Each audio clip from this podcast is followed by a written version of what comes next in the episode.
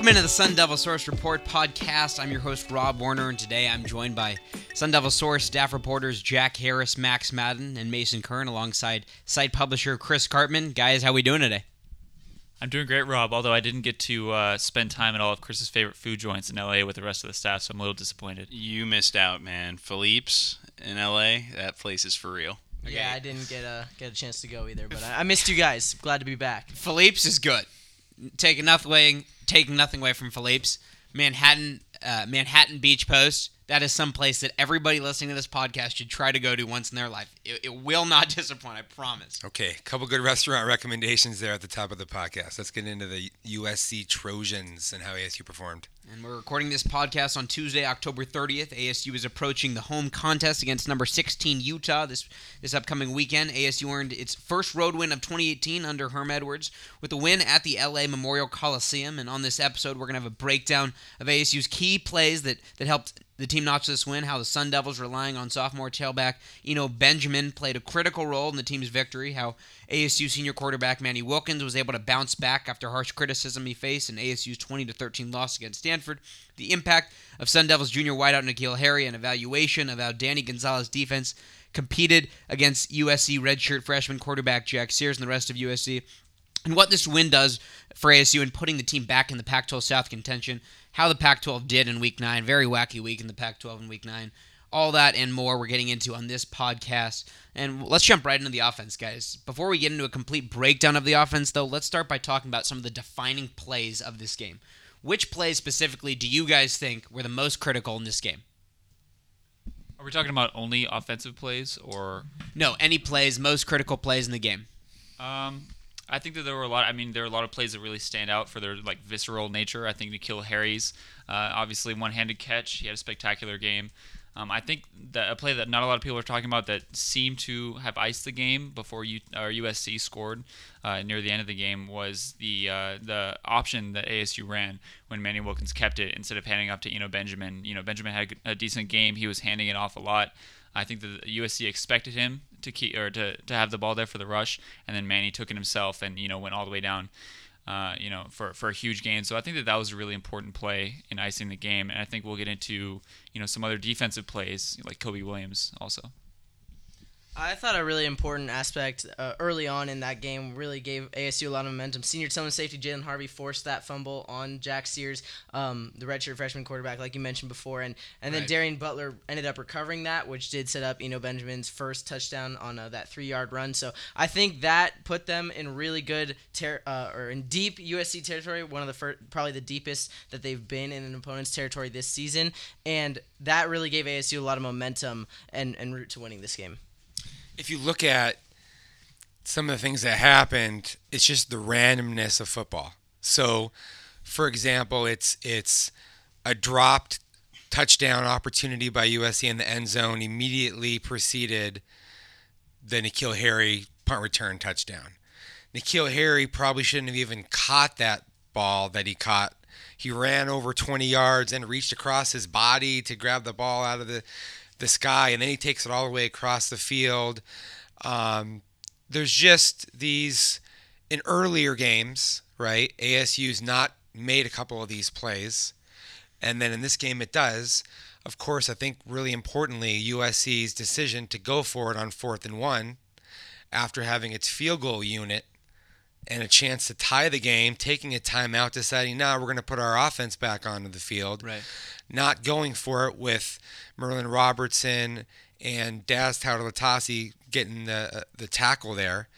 That was ironic because ASU had failed on the road at San Diego State to get a fourth and one conversion, uh, and then I had failed against Colorado to get a conversion on fourth down. So, you know, uh, outside of N'Keal Harry's brilliance, there's a few plays that could have gone either way that USC wasn't able to convert. That fourth and one, the catch in the end zone that Kobe Williams got his hand in there late to strip. Um, and then you have, remember, N'Keal Harry had, he leaped over the, the, the USC defensive player on a third down, which was followed by Eno Benjamin's 49 yard run. If if Manny Wilkins, Manny Wilkins doesn't make that play, ASU punts. That's three scores. Like there's like all kind of scores all over the place that Right. could have happened in this game. And USC tends to play these games that I think are loose in in the, the the way that they feel and they don't have the type of structure that other teams do. And but usually they have more talent than the opponents, so so it just kind of overwhelms them.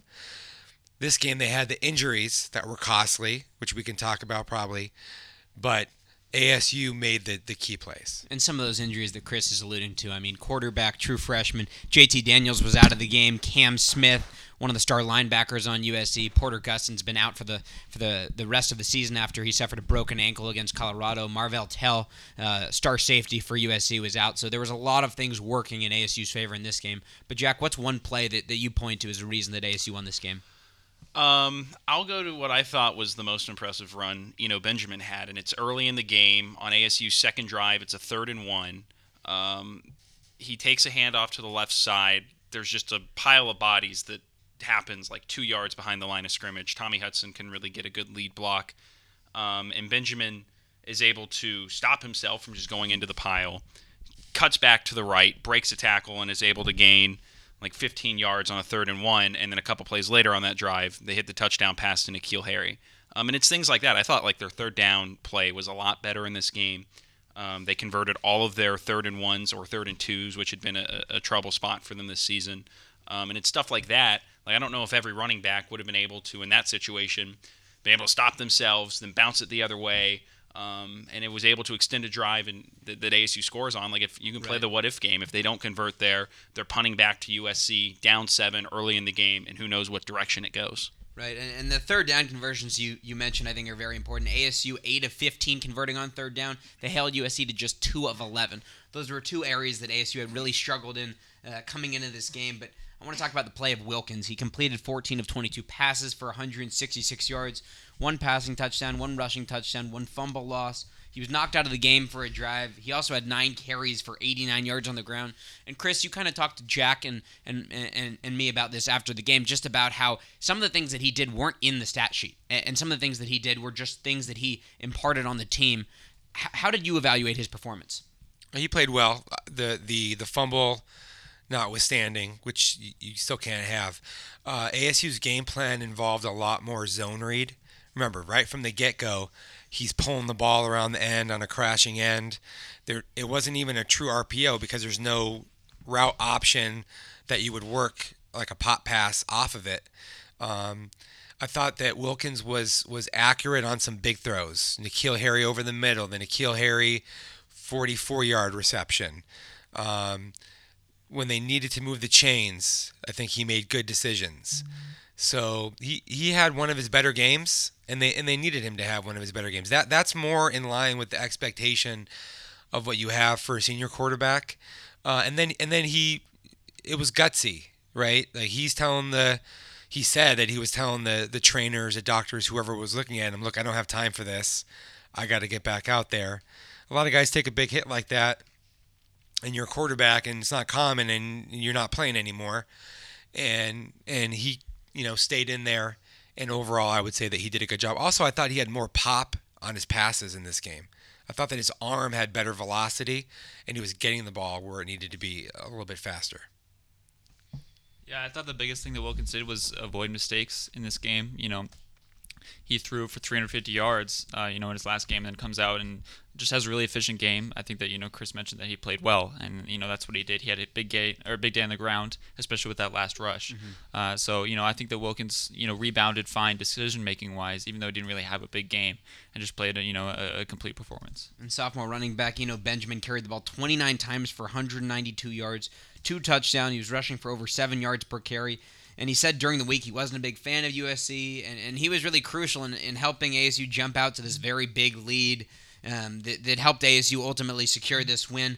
Uh, and especially, it seemed to have a, a jolt, the ASU offense, after he rushed just 11 times for 38 yards in, in ASU's loss against Stanford.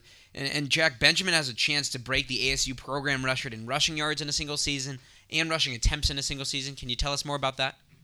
Yeah, I mean he he's on pace for um, like you said, Rob, a really big year. Uh, he could get to over 1,500 yards. That's kind of where you, you know if you if you track out his games with the bowl game, he could get over to 1,500 yards. Um, the school record held by Woody Green, 1972, is uh, 1,565. Um, I, I think this week it will kind of determine a lot, and if he can break a record because Utah's so good against the run. Um, and he's been kind of up and down, especially against some of the better run defense teams. Like Stanford wasn't a huge game for him. I think the big thing though is he's just seeing so many carries. He's the first running back this century for ASU to have three straight games of 30 plus carries. He he did that earlier this season. He had 29 against USC. Um, it, it's not just that ASU's running the ball as much or more than they have in the past, but also just the share of the carries isn't quite as split between different running backs as we've seen in years past. His durability is really starting to impress me. There was a, a play in that game where he tweaked the lower leg, I believe, and then he ends up going and sitting on the bench and he almost like was just like looking down for a while at the ground and I'm saying to myself, okay, this guy is hurt. Like he's not going to be himself coming back into the game. And then he just sucks it up, goes back in there, and gets a bunch more carries. I think you have to credit ASU's coaching staff for realizing, okay, there's a big drop off for us between you know Benjamin and whenever he goes out of the game. Right. He tapped out at one point. Isaiah Floyd goes in, runs twice. ASU finds itself in a third down that doesn't convert and it has to punt right? When Eno Benjamin's out there, ASU is just a lot better football team. And yet he's somebody who is rare in his ability to handle a 30 plus carry type of a game mm-hmm. and still be breaking tackles and still be right. powering through block, you know, guys trying to bring him down. And even even the the 49 yard touchdown run was very well blocked by ASU. He still gets an arm tackle that he that he breaks out of and runs 40 more yards. This guy is really, really special. I mean, in, in, in all my years covering ASU football, uh, he, he, is, in my mind, starting to encroach upon the best running backs that I've ever seen in 30 kind of years around ASU. I mean, right. it's that that's, ty- that's it's, a big accolade. It's that it's that type of a thing, uh, and and the numbers sort of bear that out. Ryan mm. Torain was was incredible. Uh, 2006, he had a great season. Uh, he played a little bit in the NFL and, and, and whatnot. And ASU's had some other good running backs in that time. J.R. Redmond, of course, was really good, and people will remember Terry Battle and Michael Martin and DJ Foster, and there's there's other guys. But Eno Benjamin is uh, it's it's pretty remarkable, and I'll be very surprised if he doesn't end up somewhere in that top five to seven minimum range mm-hmm. in both of these both of those records that you right. guys uh, uh, mentioned. And specific to this game, Max, I, I want to ask you. How much do you think he did give the offense kind of a spark after it really couldn't run the ball well against Stanford, coming out against USC and just being so effective with it? Well, you know, when your running game is working well, it makes it a lot easier to take those deep shots to N'Keal Harry and be able to be a little bit more experimental with your offense. You know, Rob Likens said after the game that you know pretty much all bets are off, and that you know the offense is really going to try a lot of different things moving mm-hmm. forward. And having you know Benjamin be efficient and explosive really helps that because you know you call a run play, obviously the defense focuses in, and then you can go somewhere else with it. And I think that you saw that on that last play. Uh, you know, where Manny Wilkins took it to the house on that rush is that, you know, Eno Benjamin really does present a threat because it's kind of a distraction, you know, away from ASU's other playmakers. Just before we transition off of this, I just want to also add, I think it's important to point out this was one of ASU's offensive line's better performances. Alex Losoya, I think he probably had his best game, and Steve Miller played a good amount at right guard also, but Roy Hemsley at left guard playing against his former team took most of the snaps there and did quite a good job.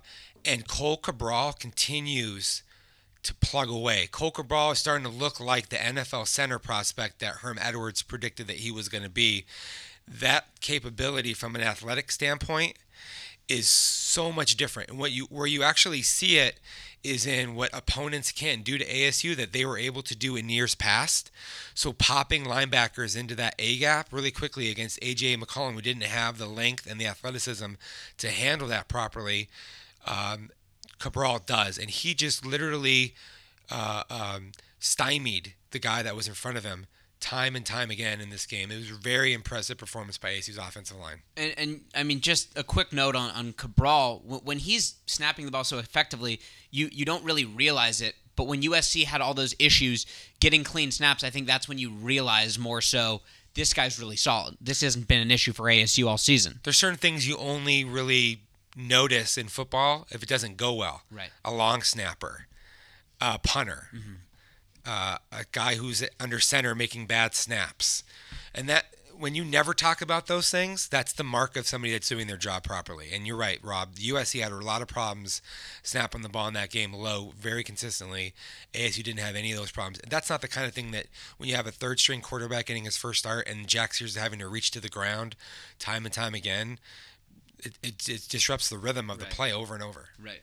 And Max kind of mentioned it, but the fact that Benjamin was able to get so many yards at the beginning of the game opened things up for N'Keal Harry, and Harry had four catches for 95 yards, one receiving touchdown that was a 44 yarder to start ASU scoring in the game. But he also had the 92 yard punt return touchdown that, that I believe we have already talked about a little bit. I forgot who brought it up initially. It, it allowed ASU to retake the lead eh, late in the third quarter, and this seems like it may have been one of Harry's best performances at ASU. Is that crazy to say? Well, he, look, he only had a pretty small number of targets and catches. He had four Right. catches. It's just that every play that he made was like a big play. And I don't even think Shawn Slocum, if he's being honest, would have said that he wanted N'Keal Harry to go catch that ball. And then remember, the very next time he got a chance to catch a punt, he makes a mistake and fair catches a ball in his own corner, like the two yard line. So there's still mistakes that are being made. But N'Keal Harry wasn't even touched on that play, and he probably ran around 150, 140 yards. I think I clocked it at 17 seconds running around on the field without anybody touching you. Guys, think about it. How often is anybody going to run around with the ball in their hands on a football field for 17 seconds and not be touched? Like that's never going to happen. Yeah. Um, so I called it preternatural brilliance of N'Keal Harry. He's basically supernatural at this point. He deserves it. You know all the the second and the third nicknames that you want to give him. Real deal in the N'Keal. You know You called him Dirty Harry after the game. Harry Houdini. Harry Houdini.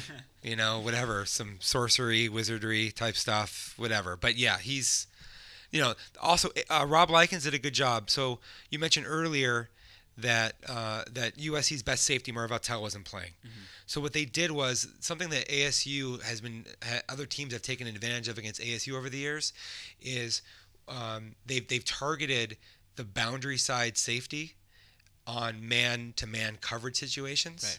ASU had a second and twelve, and uh, and Ajene Harris, I believe is how you say his name. Yeah, that is. He repl- he was a replacement. He's in man coverage against Harry. They go to a two by two. They put him into the near the, the slot, Mm-hmm. and he just on a go route dusted him at the line of scrimmage, and Manny Wilkins put it right on the money. Yeah. But that's a coaching recognition. Um, Jordan Simone over the years and other players who have played bandit, bandit safety before this year struggled in man coverage situations in a, in, in a similar way. That's something that you have to give Rob Likens credit for. And, and I think like the last couple weeks, ASU's offense is you're starting to see more of it getting into this RPO type of concepts as its base. Um, Rob Likens said after the game, you know, that's his vision for the offense, kind of what they did against USC, where you saw a lot more kind of hitch routes. You saw them working out of the, those RPO looks on. There was a bootleg to Nick Ralston that worked. Um, obviously, you know, the ones they handed off to Eno Benjamin worked. And we've been talking this season about ASU trying to find its identity. They've been going back and forth. They tried to go, you know, with the gap scheme power stuff. I think the last two weeks, because I thought they moved the ball pretty well against Stanford, it was just the, the mistakes in the red zone and scoring area. Um, but the last two weeks, I think they, they've coming out of the bye week, they've been able to find a little bit better uh, balance and identity with, with some of that stuff offensively. And we're going to shift from offense to defense. ASU's defense had a seemingly very good first half against Sears and the USC offense, just allowing seven minutes because of the Vaughn's 82 yard punt return touchdown. And uh, it just seemed like ASU's defense was, was doing a good job in the first half, containing Sears, putting pressure on him. Chris, you talked to me about that a little bit after the game. ASU only generated two sacks, but put on a lot of pressure in the first half and had five tackles for loss. And that might not seem like a big number, but it was for 32 combined yards. On the other side, USC had five tackles for loss, just nine combined yards. How good was ASU's defense in the first half of play? Well, I think ASU recognized that Sears wasn't going to be comfortable in the pocket for any extended amount of time. He really was a one read quarterback quite a bit, and then he was tucking and running, sort of almost reminiscent of a Manny Wilkins a couple years ago. Remember when Manny Wilkins would sometimes take a look and then, you know, he'd be ball under his arm. What USC tried to do was to get Sears in space and bootlegs and rollout actions with receivers running with him in space so that he could see that and throw to those guys a lot of half field reads.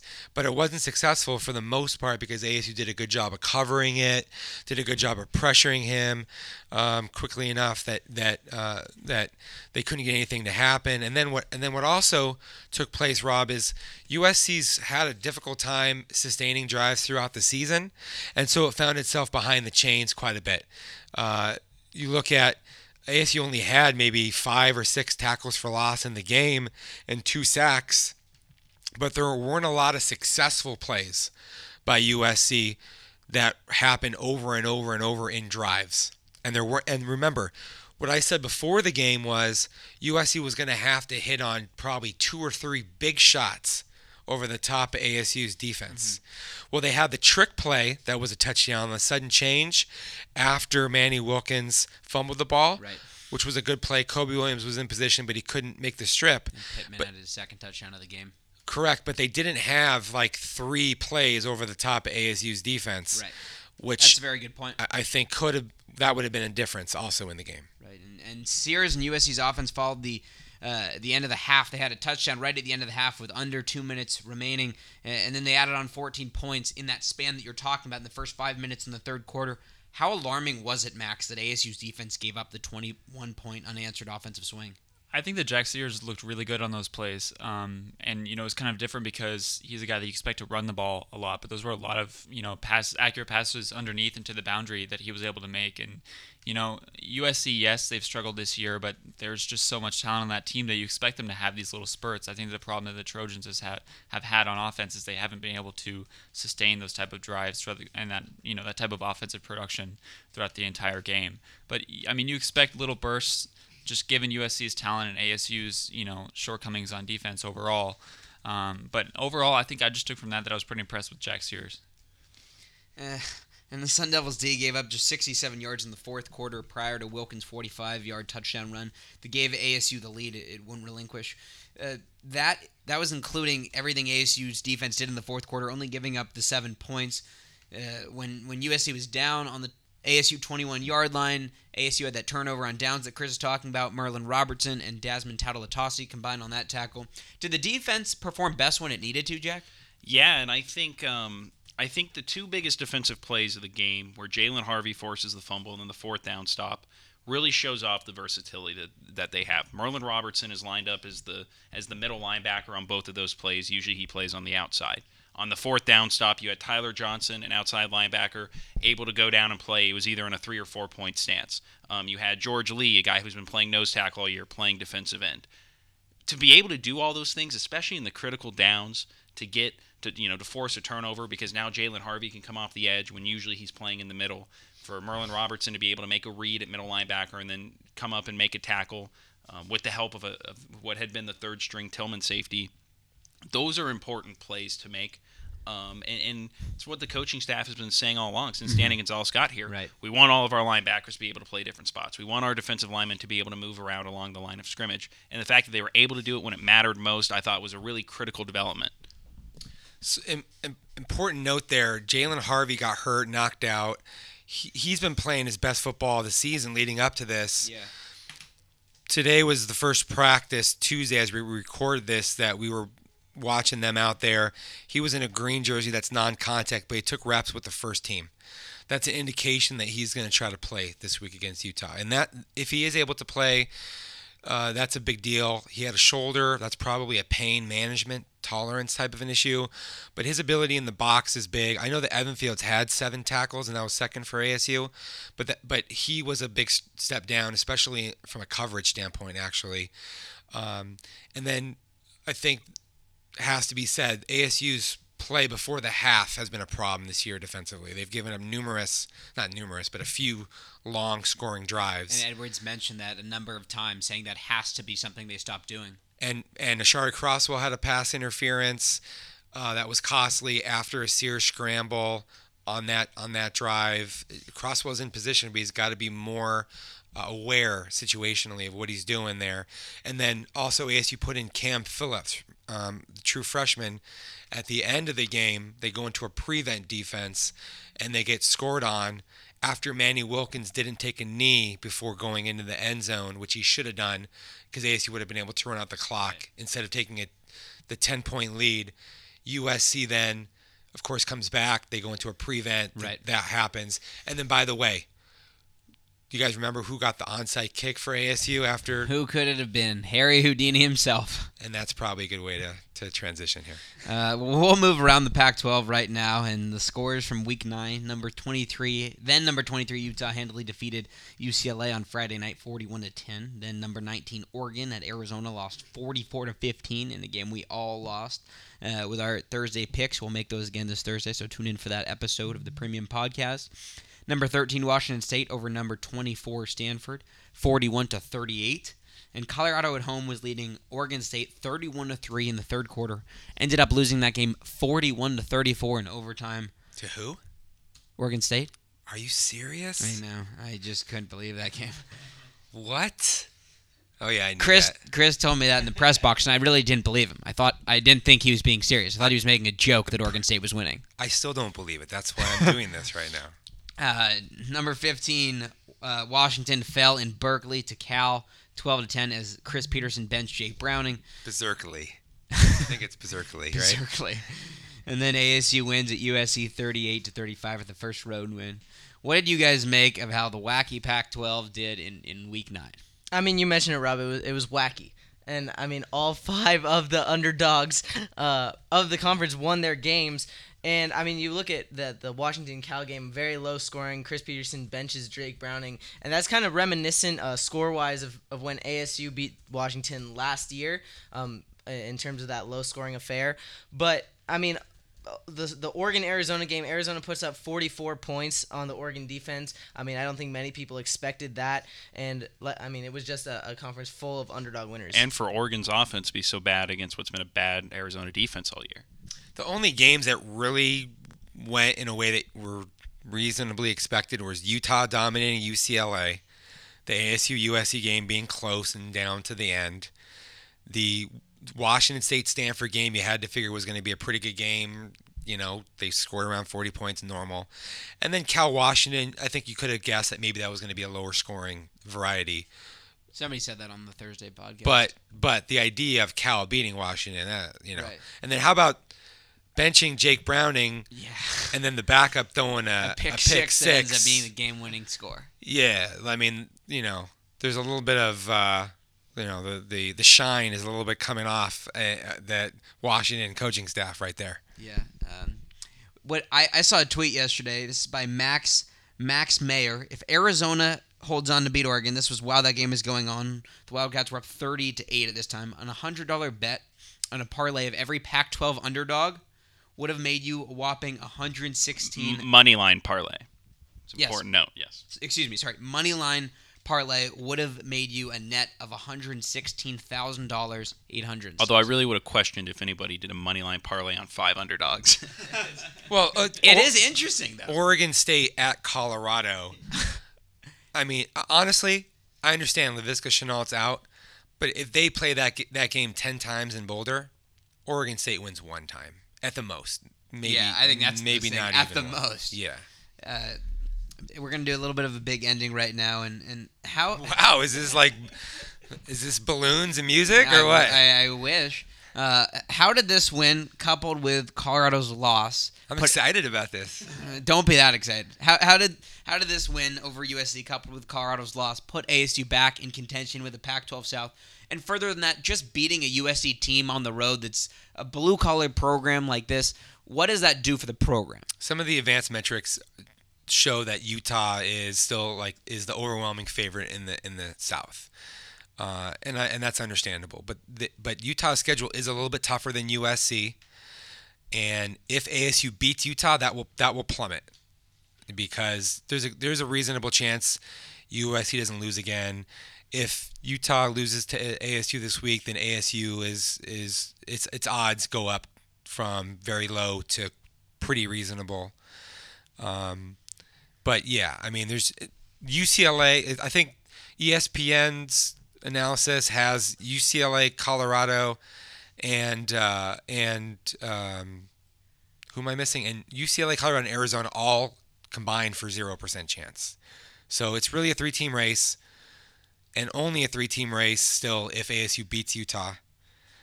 And if that happens, then we're then we're you know we're going to be going all the way to the end. But um, just for the bowl eligi- eligibility standpoint, it really does matter. It also matters. Herm Edwards is the first coach to beat USC in his first attempt at ASU since John Cooper in 1985.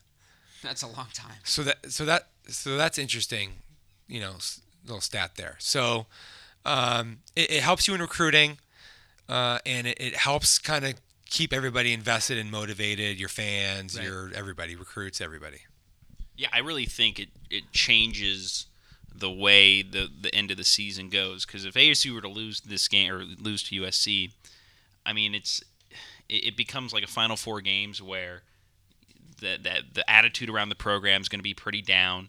They probably aren't going to make it to a bowl game, and you end what has been, I think, a decent season for ASU. It would have ended on a very sour note. Going into 2019 is going to be a year of a lot of uncertainty. So winning this game it helps give Herm Edwards that signature Pac-12 win over a program that ASU has really struggled against historically. It, it gives them meaningful games, or at least one meaningful game to play in November, which hasn't been the case the last couple years.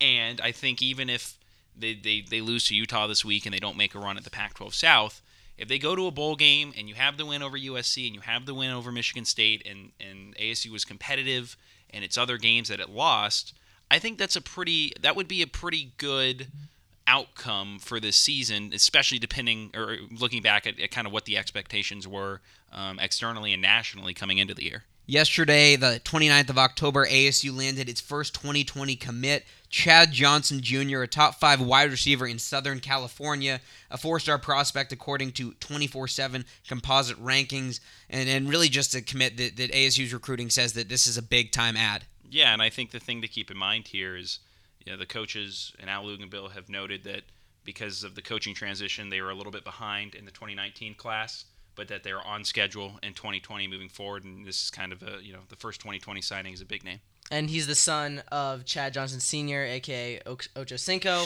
uh, 19th ranked wide receiver in the state of California, 31st in the 2020 class, and also the 193rd ranked prospect in the entire 2020 class. So I think that's important to note as well. So we're gonna have more on on what Chad Johnson Jr. does for this ASU recruiting class. Uh, more on that and a comprehensive preview of number 16 Utah. That will be on our member only podcast on Thursday. So get set for that. But right now, for staff reporters Jack Harris, Max Madden, and Mason Kern, alongside site publisher Chris Karpman, I'm your host Rob Warner, saying so long and thank you for tuning in.